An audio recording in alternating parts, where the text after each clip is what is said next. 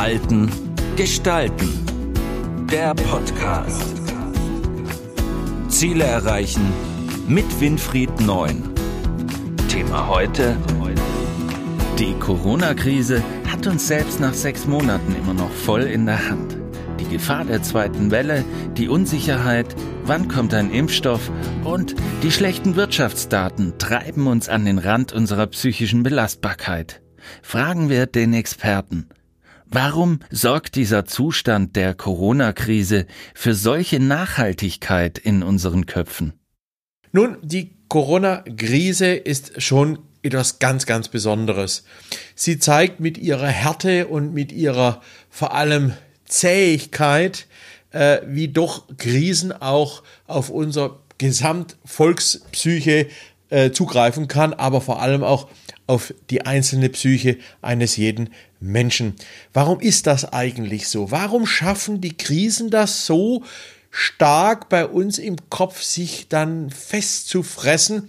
Gerade bei so einer Krise wie Corona, die so elend lang geht und man so perspektivlos von Woche zu Woche äh, immer wieder mit Leuten telefoniert, die wieder ins Homeoffice geschickt worden sind oder Firmen, die wieder äh, schließen müssen oder aber Leuten, die wieder Masken äh, tragen müssen beim Einkaufen. All das sind Dinge, die diese Krise, diese Corona-Krise auszeichnen. Aber warum setzt die sich so fest?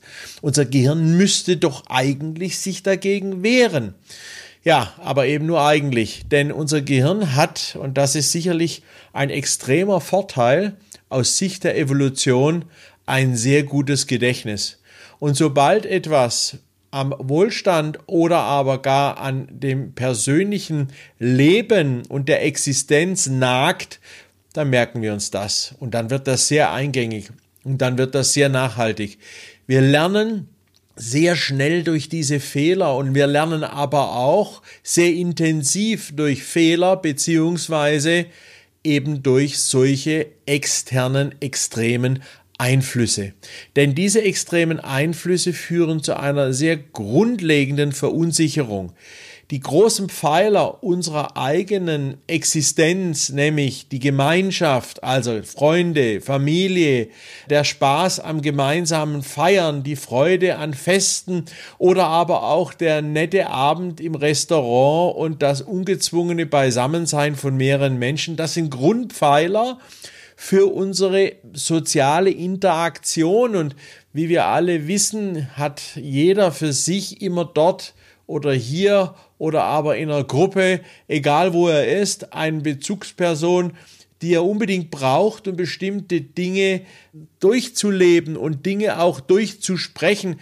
Und gerade diese soziale Integration ist ein wichtiger Resilienzfaktor, der eben helfen würde, Schwierigkeiten und Krisen besser zu bewältigen und besser zu verstehen. Also dieses soziale Interagieren ist einer der Gründe, warum die Corona-Krise äh, uns so stark trifft, weil wir eben gerade diese soziale Interaktion nicht so ausleben dürfen, wie wir es ja eigentlich aus psychologischer Sicht ausleben müssten. Und das führt inzwischen zu wirklichen Verwerfungen in unserer Gesellschaft, zu Leuten, die das einfach nicht mehr akzeptieren wollen, die sich dagegen aufbäumen, weil sie mit ihrer eigenen Resilienz, also ihrer eigenen Kraft, sich selbst zu beruhigen, Schwierigkeiten haben, sich nicht vernünftig mit dem Thema auseinandersetzen können, sondern es emotionalisieren. Und diese Emotionalisierung ist eine Folge von Resilienzschwäche und damit fehlende Gelassenheit gegenüber dieser Krise, diesem Coronavirus. Tja, und das ist nachhaltig. Denn Resilienzschwäche brennt sich wie, ja, wie wir irgendetwas einschnitzen, ein Stück Holz, so brennt es sich in unser Gehirn und sorgt für eine Erinnerung und ein Gefühl, ja, der Hilflosigkeit, des Ausgeliefertseins und des nicht in der Lage Seins, die Situation zu beherrschen. Also diese fehlende soziale Interaktion reduziert unsere Selbstwirksamkeit, reduziert unsere Selbstberuhigungsfähigkeit und dann kommt es zur Eskalation. Und das ist der Grund, warum sich die Corona-Krise bei uns so stark in den Köpfen festsetzt. Wir können unsere eigenen Gegenmechanismen, die uns biologisch vererbt zur Verfügung gestellt werden, einfach nicht realisieren. Was passiert da mit uns und warum? Tja, was passiert denn da konkret? Ich habe ja gesagt, wir können all das, was wir gelernt, geerbt oder aber auch dementsprechend über die Evolution hinweg gelernt haben, nicht anwenden. Und dies führt zu Hilflosigkeit, aber das reicht nicht. Es wäre zu einfach zu sagen, durch die Hilflosigkeit tun wir uns da so schwer in der Verarbeitung. Vielmehr, und das ist das Zentrale bei der Corona-Krise, fehlt es uns an Erfahrungswerten in den Umgang mit einer derartigen Krise. Einer Krise, wo jeder sich überlegt, wieso finden die keinen Impfstoff? Warum dauert das so lange mit dem Impfstoff? Früher bei Grippewellen hat man irgendwann erfahren, ja, da gibt's einen Impfstoff, lass uns jetzt impfen. Aber in der Corona-Krise ist das ganz anders da. Die Krise ist präsenter, sie ist bewusster, sie ist alltäglich, sie ist gegenwärtig. Und diese Gegenwärtigkeit, gepaart mit der Hilflosigkeit, führt eben dazu, dass in unserem Kopf viele Mechanismen ausgeschaltet werden und das Objekterkennungssystem, also das Ich erkenne Gefahr und Angstsystem, extrem stark aktiviert wird. Mit der logischen Konsequenz, dass viele Menschen versuchen, es auszusitzen, es auszuhalten, weil ja auch de facto nichts anderes übrig bleibt. Andere versuchen es aggressiv auszuagieren. Und das ist natürlich viel kritischer für einen selbst, aber auch für die Umwelt beziehungsweise die Personen, mit denen man in Kontakt kommt, wenn man zum Beispiel jetzt bewusst eben keine Maske trägt, um damit Opposition zu zeigen, ist dies ein Akt der Verzweiflung, der Verzweiflung, dass man selbst nicht gelassen genug sein kann, diese Dinge wirklich zu beherrschen. Jeder hat die Sehnsucht nach Normalität und kann diesen Ausnahmezustand fast nicht mehr ertragen. Warum ist das so?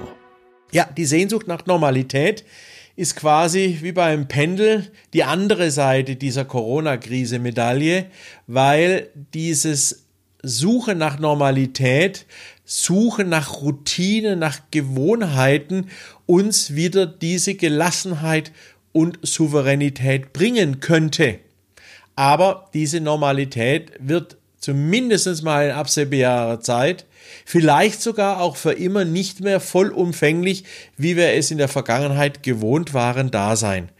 Und da ist jeder gut beraten, wenn er sich wirklich damit auseinandersetzt und sagt, ich kann nicht mehr so agieren und mich so verhalten wie früher, wegen der Corona-Krise, aber was für eine Chance besteht auch darin?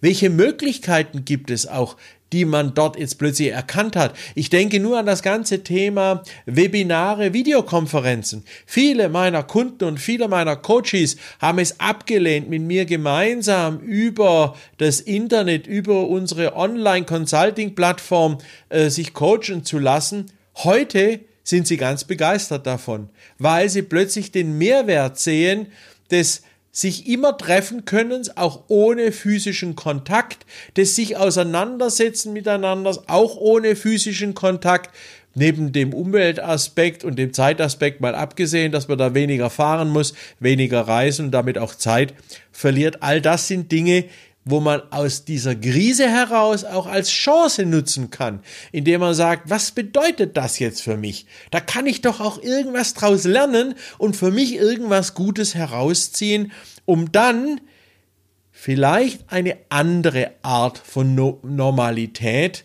erleben. Ich würde nicht sagen die neue Normalität, weil eine neue Normalität kann es nicht geben. Es kann eine andere Normalität geben, nämlich neue Normalität würde ja bedeuten, dass wir komplett alle bisherigen Verhaltensmuster, Routinen beseitigen würden. Und ganz ehrlich, das wäre für unser Gehirn tödlich. Wir würden durchdrehen. Das könnten wir nicht aushalten. Wir müssen Routinen die wir uns angeeignet haben, die müssen wir auch wieder teilweise leben können. Und die suchen wir auch krampfhaft und wir werden sie auch finden. Aber eben halt gepaart mit ein paar anderen Normalitäten, die sich als, naja, gut, effizient, angenehm, vielleicht auch förderlich herausgestellt haben. Und deswegen wird unsere alte Normalität mit einer anderen Normalität sich verbinden und es wird wieder eine ganz spezifische Melange geben aus diesen beiden Normalitäten, die für viele, davon bin ich felsenfest überzeugt, ein extremer positiver Sprung darstellen wird. Was kann ich dafür tun, um diese psychische Dauerbelastung zu beseitigen? Na, um diese psychische Dauerbelastung in den Griff zu kriegen, das ist nicht ganz so einfach. Da muss man schon sehr viel tun, was die eigene Resilienzfähigkeit anbelangt. Am besten ist es, wenn man hier wirklich in ein Gespräch geht mit einem Experten und einmal vielleicht auch so einen Resilienztest realisiert.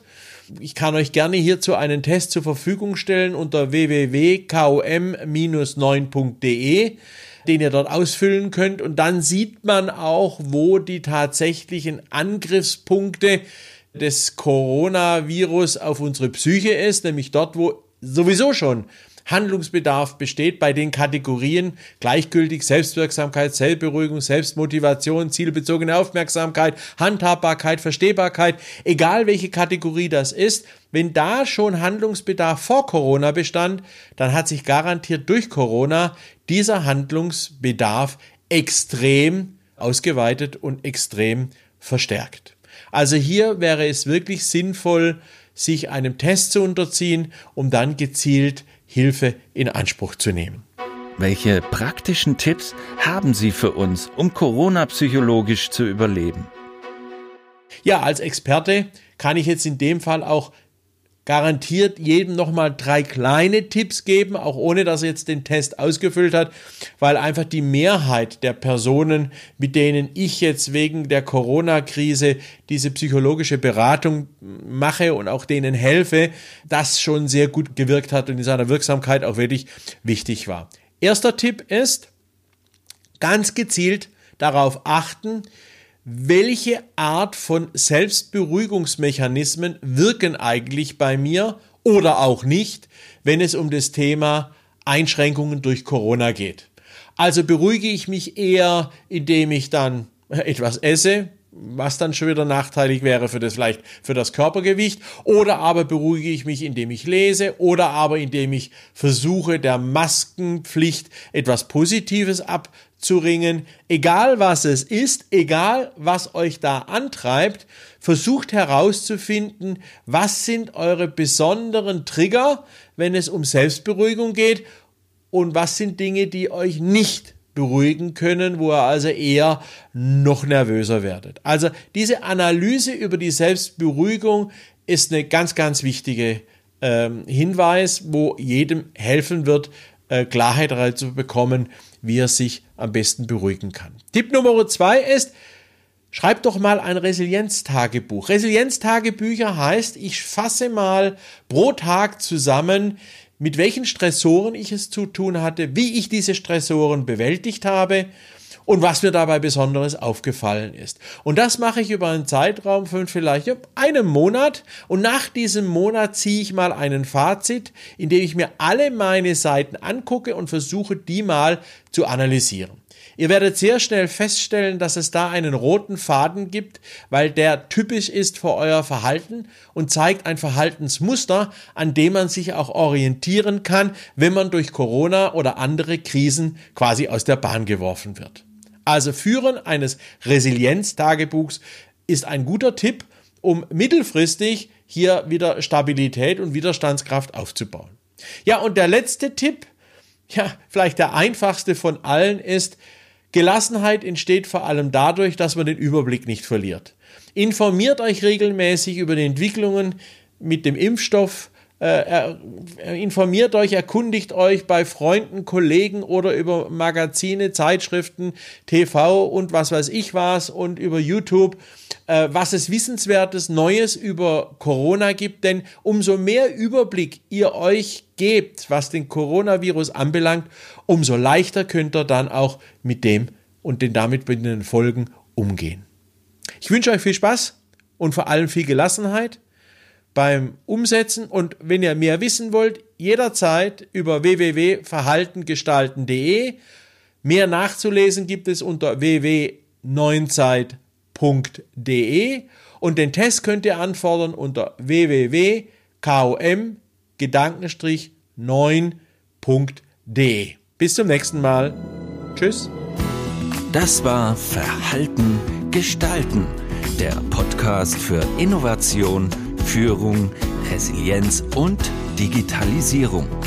Weitere Informationen zu diesen Themen und zu Winfried Neun finden Sie im neuen Zeitmagazin und auf der Website verhaltengestalten.de.